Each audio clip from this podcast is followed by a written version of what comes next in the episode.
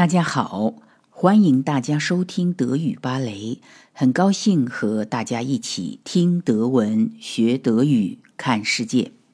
今天是周五，我们继续留学德国的专题讲座。德语芭蕾每周五推出专题讲座。最近几周专题讲座的题目是德国留学申请和 RPS 证书的获得。在留学德国专题结束之后，我们会就各种德语考试做专题讲座，欢迎大家届时收听。德语芭蕾实行付费会员制，请大家关注我们的微信公众号“德语芭蕾”，加入我们成为会员后，你会获得讲座的文本和讲解版。这里是关于 RPS 审核面谈的朗读版。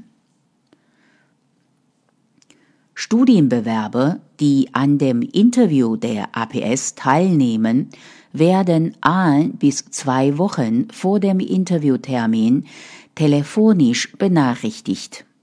In der Regel finden die Interviews in den Räumen der APS in Peking und Shanghai statt. Außerdem gibt es in Shenyang, Guangzhou und Chengdu auch Prüfungswochen. Das Interview der APS ist keine Sprachprüfung. Die Bewerber entscheiden selbst, ob sie auf Deutsch, auf Englisch oder in beiden Sprachen gemischt sprechen. Das Interview ist auch keine qualitative Prüfung. Im Interview prüft man, ob der Bewerber die im Studienbuch eingegebenen Kurse tatsächlich studiert hat. Es werden also Fragen zu den einzelnen Kursen im Studienbuch gestellt.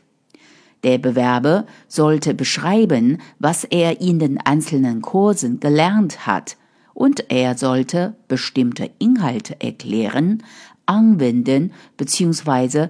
präsentieren können. Deshalb sollten die Bewerber zur Vorbereitung auf das Interview die wichtigsten Inhalte ihrer Kurse im Studienbuch wiederholen.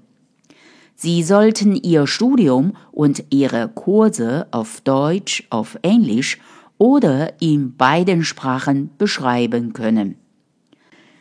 Das Interview dauert etwa 50 Minuten, 20 Minuten zum schriftlichen Ausdruck 20 bis 30 Minuten zum Interview selbst. Im Interview stellt der Prüfer Fragen, auf die der Bewerber antwortet.